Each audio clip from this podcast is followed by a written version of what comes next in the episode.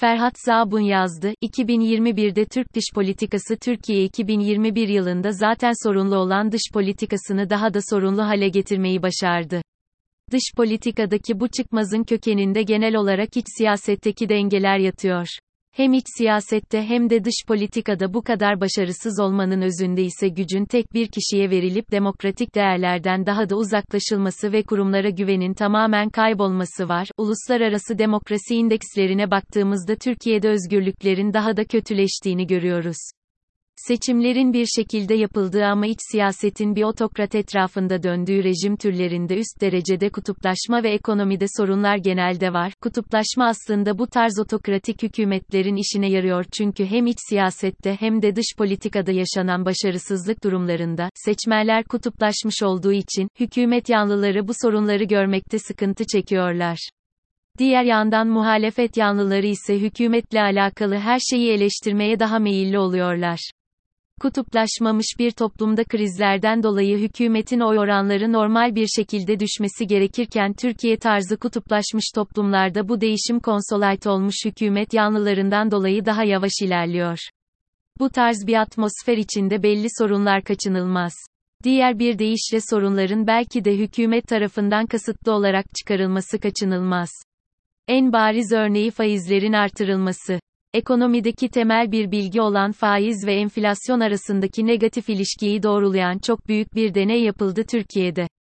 İşin sonunda ise dolaylı yoldan bu işten geri adım atmaya çalışan bir hükümetle karşılaştık ya da Osman Kavala, Selahattin Demirtaş gibi isimlerin halı içeride tutulması, İstanbul Sözleşmesi'nden iç siyasetteki tüm baskıya rağmen çıkılması gibi olaylar bir noktada hükümetin negatif yanlarını öngörmelerine rağmen iç siyasetteki tansiyonu daha da artırmak için yaptığı belli siyasi adımlar. Fakat seçimler yaklaşırken ve iç siyasette bu kadar sorun varken sürekli krizlerden beslenen bir hükümetin dış politikada da sorun çıkarmaya yönelmesi şaşırtıcı değil.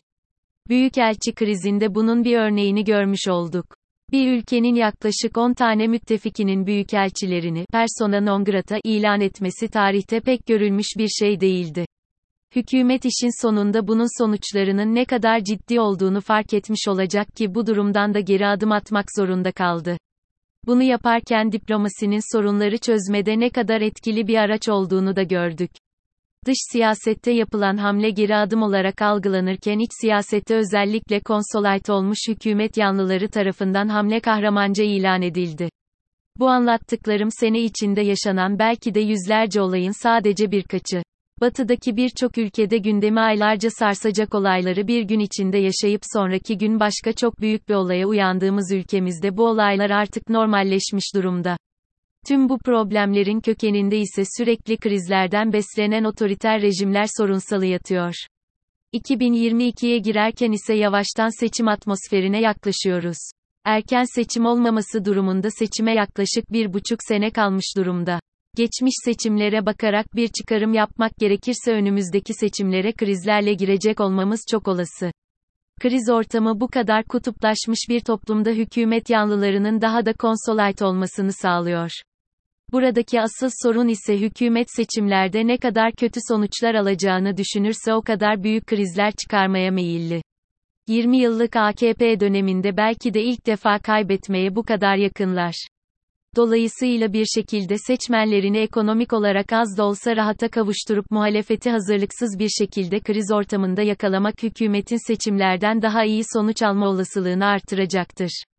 Bu muhtemel senaryoda üç önemli faktör var, ekonomi, iç veya dış politikada kriz ve muhalefetin seçime hazır olup olmaması. Ekonomi ve kriz çıkarma durumları muhalefetin etkileyebileceği faktörler değil ama hazır olup olmamaları muhalefetin elinde.